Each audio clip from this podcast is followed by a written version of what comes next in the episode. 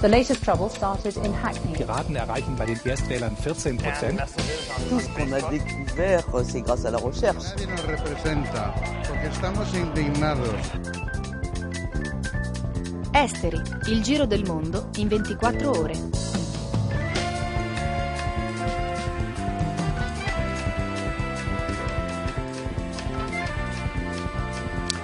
Un saluto ai nostri ascoltatori e ascoltatrici di Radio Popolare e Popolare Network. Sommario della puntata. Catalogna, il giorno dopo la consultazione sull'indipendenza. Tra Madrid e Barcellona nulla sarà come prima.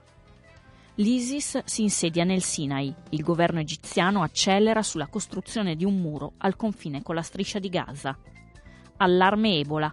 Il Marocco rinuncia alla sua Coppa d'Africa numerosi paesi pronti ad accogliere il torneo continentale previsto a gennaio. Vertice APEC, il profilo basso di Obama a Pechino e il timido disgelo tra Cina e Giappone. Scandalo delle spese allegre. Sotto inchiesta il presidente sudafricano Zuma, soldi pubblici per la ristrutturazione della residenza privata. Rubrica sportiva dal fronte afghano al Twickenham Stadium, la favola dell'ex soldato Rocco Duguni diventato nazionale inglese.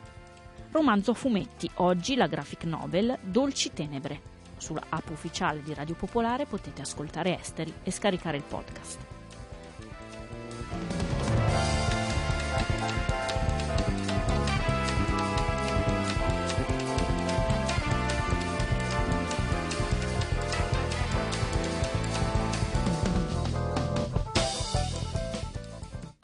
Cominciamo con le notizie. In Nigeria un attentato ha fatto almeno 46 morti, un presunto kamikaze si è fatto esplodere in una scuola, le vittime sono tutte studenti.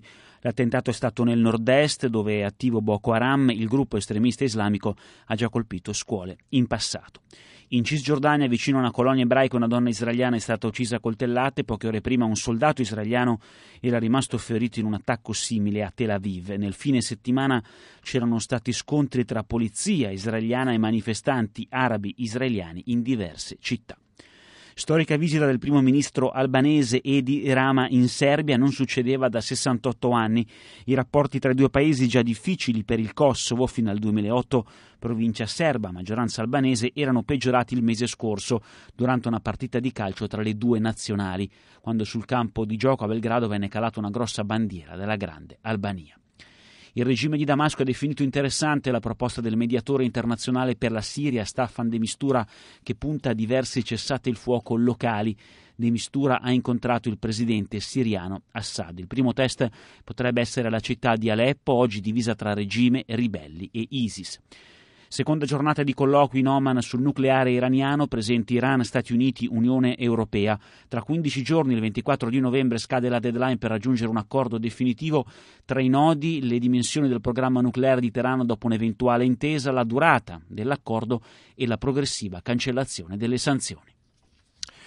Infine il Marocco ha rinunciato all'organizzazione della Coppa d'Africa che si terrà tra il 17 gennaio e l'8 febbraio prossimo, motivo della decisione ufficializzata oggi dal governo è l'allarme Ebola. Entro domani la Confederazione Africana dovrà decidere se rinviare il torneo, assegnarlo a un altro paese oppure cancellarlo. Secondo gli ultimi tre paesi si sono detti pronti a subentrare al Marocco, Egitto, Angola e Nigeria. Per la Confederazione Africana è un vero dilemma perché la cosa più semplice sarebbe quello di cancellarlo, ma ha già incassato i soldi provenienti dai diritti TV e dagli sponsor, quasi tutti delle multinazionali globali.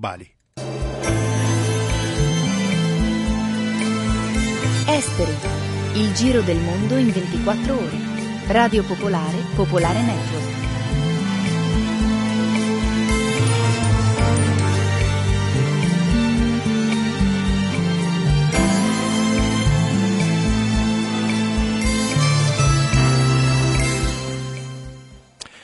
La notizia principale è ancora il voto ieri in Catalogna perché potrebbe riguardare tutta l'Europa.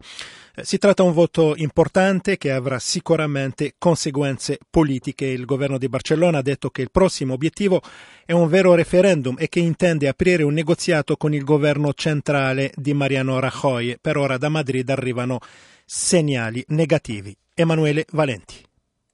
Día después de la consulta alternativa toca mirar hacia adelante, al futuro, es lo que La consultazione simbolica in Catalogna rimarrà una consultazione simbolica, ma con un peso molto forte. D'ora in poi, qualsiasi cosa succeda, i rapporti tra Madrid e Barcellona non saranno più gli stessi. I partiti politici, quelli catalani e quelli spagnoli, stanno studiando le prossime mosse, ma quello che conta al momento è la partecipazione dei catalani. Apuestan por una consulta real ya, algo che va a pedir Artur Mas a Rajoy por carta. Ieri hanno votato più di 2 milioni e 300 mila persone, quasi il 36% del censo elettorale. Il presidente del governo catalano, Mas, lo ha definito un risultato impensabile. Bien o muy bien. Y ha sido un éxito total. Il governo di Madrid ha parlato invece di una manifestazione antidemocratica contro i diritti dei catalani e poi l'invito alla giustizia affinché valuti misure contro i promotori del referendum. La Fiscalía General del Estado ha informato che continua recavando Questo è il ministro della giustizia del governo Rajoy, Rafael Català. Ricordiamo che fu proprio l'esecutivo di Madrid a chiedere al Tribunale Costituzionale di dichiarare illegale, come poi è successo, il referendum per l'indipendenza.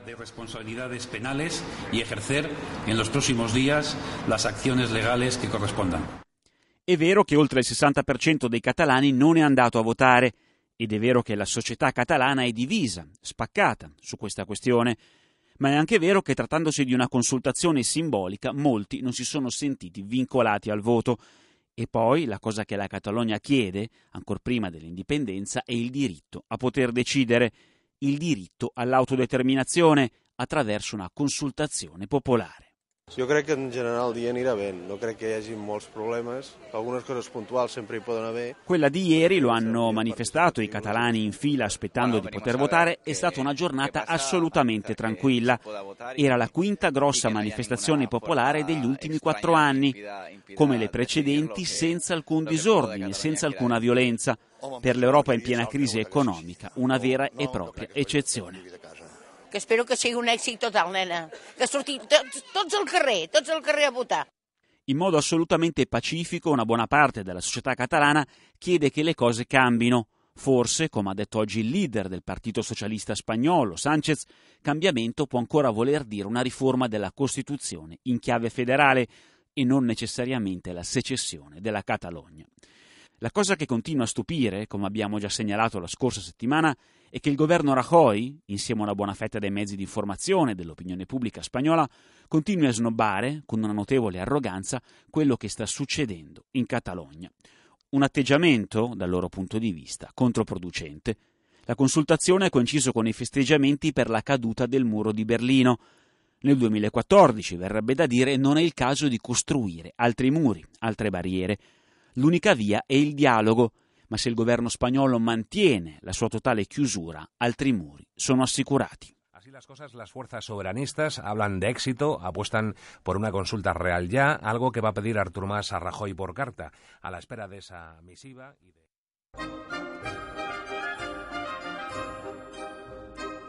Esteri, Radio Popolare, Popolare Network, dal lunedì al venerdì dalle 18 alle 18.30.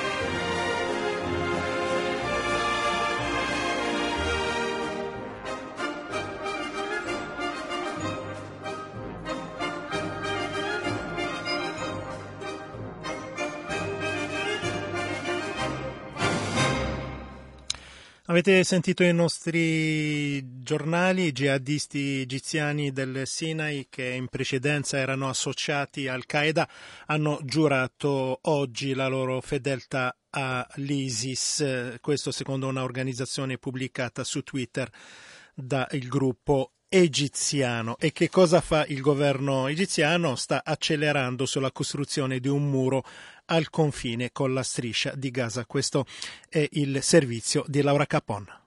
Una zona a cuscinetto, lunga 14 km e larga 500 metri, lungo il confine con Gaza, che ha già portato all'evacuazione e alla demolizione di almeno 800 case. E questa, assieme ai nuovi raid militari, l'operazione dell'esercito egiziano contro i gruppi terroristici nella penisola del nord del Sinai, ora in stato d'emergenza dopo l'ultimo attacco che ha ucciso più di 30 militari lo scorso 24 ottobre. Un attentato che ha mostrato la debolezza del piano militare iniziato da più di un anno e che, secondo le informazioni diramate dall'esercito ha portato all'uccisione di diversi leader jihadisti e numerosi arresti. Amer, questo un nome di fantasia per ragioni di sicurezza, raggiunto su Skype, ci racconta la situazione da Rafa, la cittadina al confine con la striscia.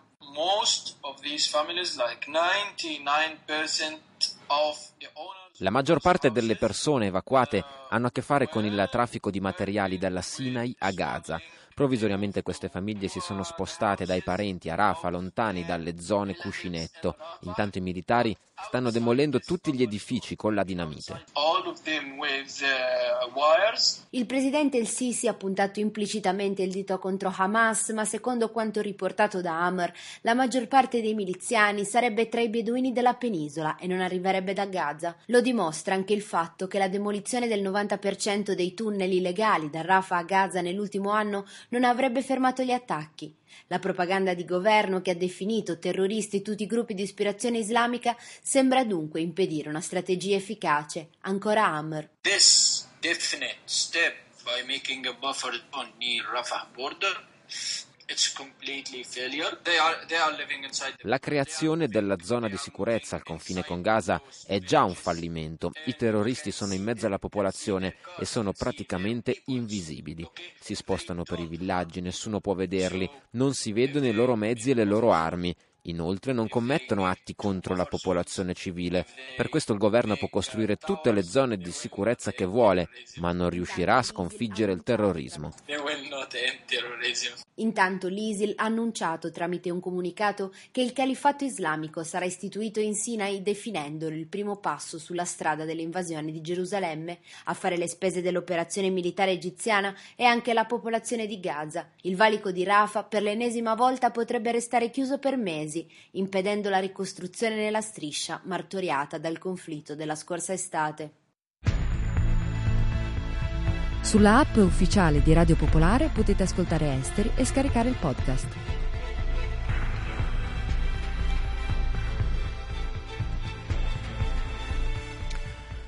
La foto simbolo del vertice dell'APEC, quindi dei paesi dell'area Pacifico, è la stretta di mano molto fredda tra il presidente cinese Xi Jinping e il premier giapponese Shinzo Abe. Nella foto i due leader si salutano tenendo gli occhi bassi invece di puntarli sugli obiettivi di fotografi.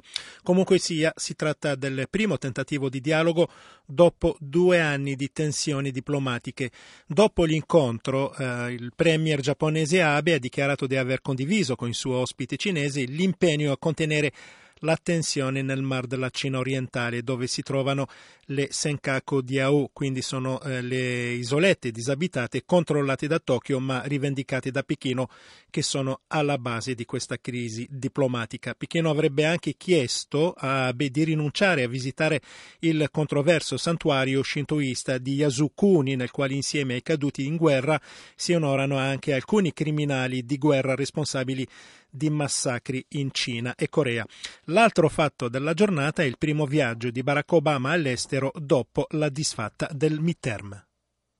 È arrivato a Pechino Barack Obama bastonato dalle elezioni di midterm, costretto quindi a intervenire al summit APEC sia ammiccando ai repubblicani che si sono presi il Senato, sia non offendendo il gentile ospite cinese. E così in un capolavoro di politichese ha detto che la situazione a Hong Kong, dove ricordiamolo da più di un mese il movimento Occupy Sea da Pechino, è complessa e che la priorità degli Stati Uniti è che non ci siano violenze, per poi aggiungere che gli Stati Uniti non smetteranno di parlare di diritti umani in Cina e della situazione a Hong Kong, poiché ciò è nel loro interesse. Obama ha cercato però di tranquillizzare una Cina che nei confronti degli USA vive sempre un po' la psicosi dell'assediato ed è parecchio suscettibile. Ha detto vogliamo che la Cina faccia bene, siamo in concorrenza per le imprese, ma cerchiamo anche di collaborare su una vasta gamma di sfide e opportunità comuni. Molto più concretamente ha aperto la concessione di visti business decennali e di studio quinquennali ai cinesi che vogliono recarsi negli Stati Uniti. Con questo accordo gli USA sperano di attirare i viaggiatori cinesi, che sono un po' le nuove galline dalle uova d'oro del turismo mondiale. Si calcola che circa 100 milioni di cinesi abbiano infatti viaggiato l'anno scorso, ma meno del 2% sono andati negli Stati Uniti. Quanto al famoso TPP, il Trans-Pacific Partnership, cioè il trattato di libero scambio Made in USA che esclude la Cina, il presidente americano ha convocato all'ambasciata di Pechino i rappresentanti degli 11 paesi che dovrebbero farne parte, ricordando che è una grande opportunità. Domani dovrà spiegare a Xi Jinping in che senso.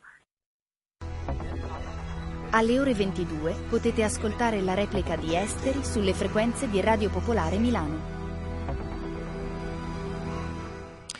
La polizia sudafricana ha aperto un'inchiesta sulla ristrutturazione della residenza privata del presidente Zuma. La Corte dei Conti aveva chiesto invano a Zuma di rimborsare una parte dei 18 milioni di euro spesi ufficialmente per ottimizzare la sicurezza della casa che si trova nel suo villaggio natale, perché secondo un'inchiesta parlamentare i soldi dei contribuenti sono serviti anche per la costruzione di una piscina, di un auditorium e di una fattoria. La vicenda era stata anticipata a Popolari Network l'anno scorso da John Carlin, autore di Invictus e amico di Mandela. Ai microfoni di Dario Falcini, Carlin raccontava come il Sudafrica fosse minato in questo momento dagli scandali di corruzione e di malversazioni. The fact is that there's been uh...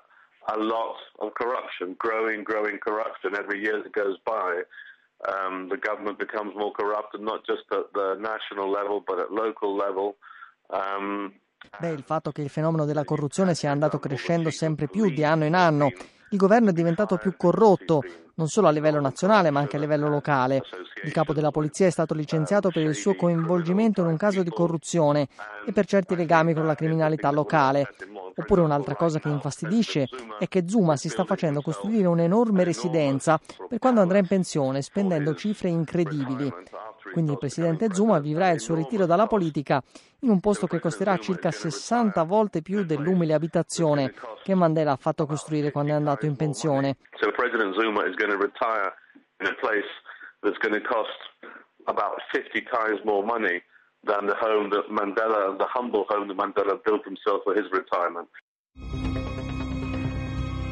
A Torino Esteri è su Radio Flash 976.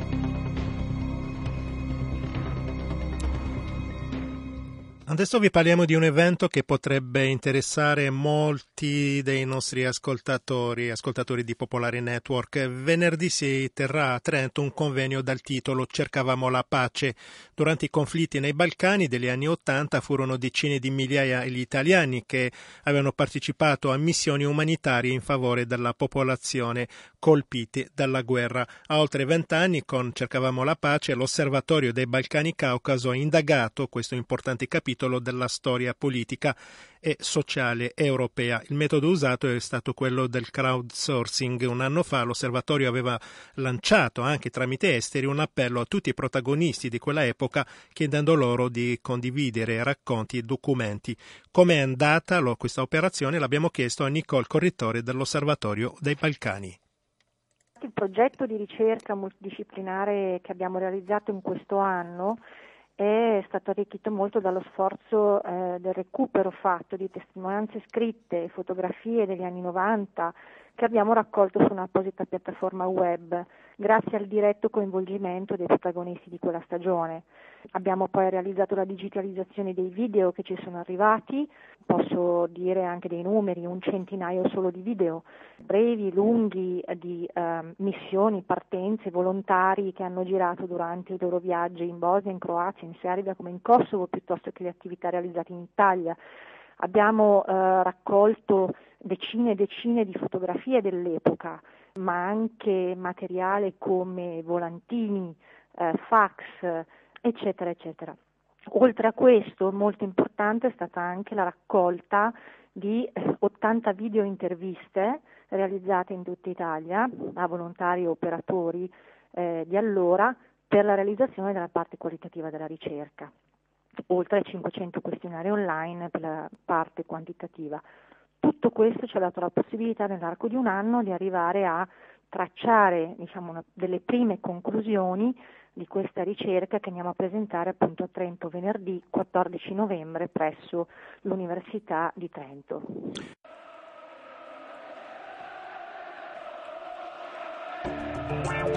Esteri, Radio Popolare, Popolare Network. Giro del mondo in 24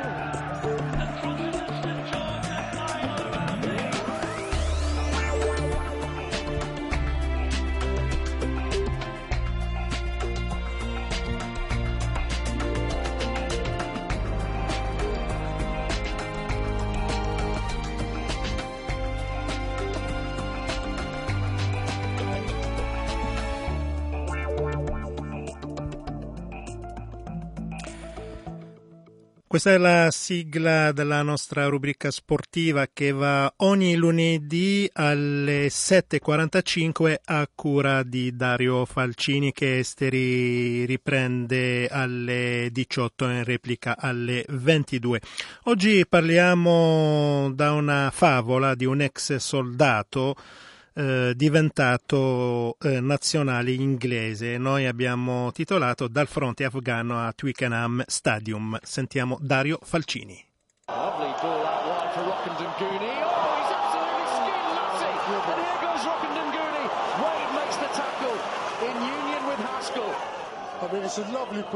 È questo uno di quei casi in cui l'immagine servirebbe come aiuterebbe a capire come e perché dieci brutali energumeni non riescano a prendere un uomo che corre sull'out di destra, semplicemente dritto, ma più forte e più affamato degli altri 29 in campo. La forza della natura in questione si chiama Semesa Rocco Duguni e fa l'esterno nel BAT a Viva Premiership, ovvero la Serie A del rugby inglese. Attualmente in circolazione non ce n'è molti che possano competere con lui e i media britannici hanno la spiegazione di questa sua esplosione improvvisa. Più di ogni altro, Semesa può vedere il lato divertente del rugby, scrive The Independent. Quando un uomo passa il suo tempo a combattere contro i talebani nell'inferno afghano e vede cosa capita ad un collega che passeggia su una mina, come può lo sport essere qualcosa di più di un divertimento? Semesa è nato 27 anni fa a Nausori, a 20 km da Suva, capitale delle isole Fiji. È alto 183 cm e pesa 103 kg mediamente. A 20 anni abbandona casa sua per arruolarsi nella British Army. Rocco Duguni veste la divisa della Royal Scots Dragon Guards assieme a 29 altri connazionali e partecipa nel 2011 alla missione in Afghanistan. Quando ritorna dalla guerra può giocare a tempo pieno con la squadra del suo corpo e dell'esercito. Le cose cambiano nel 2012. Semesa vive stabilmente nella terra di Sua Maestà dopo un breve periodo in Germania e la sua passione per il rugby lo porta a Bath, contea del Somerset Sud dell'isola. Gioca nella seconda squadra del Bath United, ma ci vuole poco per quelli della prima per accorgersi di quanto sia difficile fermarlo. Fa il suo esordio in Premiership due anni fa a Newport, in Galles, e realizza una meta dopo nove minuti nell'incredulità generale. Poi ne mette un'altra e da lì non smette più. Great ball, and Jonathan Joseph just sees it out there. But to beat a player untouched in five metres is unbelievable. To sprint up the pitch, he is on fire. Un soldato non giocava più nella nazionale di rugby inglese dal 1999. L'anno prossimo ci sono i mondiali e sono in Inghilterra, dove l'attesa è già alle stelle. Che in campo ci sia anche il soldato arrivato dall'altro capo del pianeta non appare poi così improbabile. Tutte le puntate di Esteri sono disponibili su iTunes, Android e Windows Phone.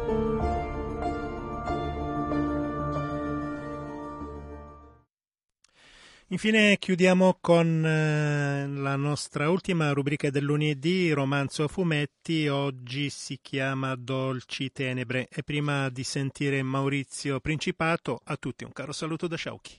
Un bosco, illuminato dal sole della primavera, una piccola comunità di minuscoli esseri antropomorfi che convivono con insetti, volatili e topolini. Una cerimonia nuziale dove i valletti e le damigelle soffiano nei fiori emettendo suoni melodiosi. Questa descrizione lascerebbe pensare a una fiaba, e a dire il vero, il graphic novel Dolci Tenebre, pubblicato in Italia da Bao Publishing e realizzato da Fabien Verdemont, Marie Pompuy e Sébastien Cosset, è una fiaba. Si tratta però di una fiaba macabra, di un'opera in nero pensata per un pubblico adulto, a dispetto dei disegni apparentemente infantili, ma a ben guardare, privi di ogni ingenuità. In Dolci Tenebre, che sin dal titolo esplicita la natura controversa di questa storia a fumetti, i toni romantici e sognanti vengono surclassati da un serpeggiante senso di tragedia, da atti di crudeltà compiuti dagli appartenenti al popolo in miniatura e soprattutto dall'immagine della protagonista silenziosa di tutta la vicenda. Dolci Tenebre si sviluppa intorno e anche all'interno del corpo di una bambina che giace morta in quel bosco. Il suo corpicino in progressiva decomposizione, la cartella abbandonata sull'erba, diventano una sorta di teatro per attori invisibili che segretamente mettono in scena la loro pièce. Nessuna ironia e soprattutto nessuna traccia di speranza e nemmeno un'ipotesi di lieto fine. Tra gli esseri ci sono dei mini bambini che infieriscono su animali o simili, allo scopo di sopravvivere o semplicemente di dare voce alla propria perfida natura. L'unico esserino che sembra avere un comportamento equilibrato, ma fino a un certo punto, è la piccola Aurore, che si innamora di un uomo in carne e ossa, ma la malvagia principessa dei boschi vorrebbe quell'uomo tutto per sé. Così Aurore manda a morire con uno stratagemma la principessa. A quel punto lei, Aurore, resterà senza concorrenti nella casa dell'uomo misterioso. Un uomo con la barba lunga, con l'abbigliamento da boscaiolo che vive isolato, riparando orologi, mangiando legumi in scatola, bevendo vino scadente. E sul pavimento della sua casa ci sono oggetti gettati alla rinfusa e una bambola in pezzi. A chi apparteneva? Gli autori di Dolci Tenebre non lo dicono, ma con questo dettaglio ci lasciano intuire il senso di una tragedia senza inizio e senza fine.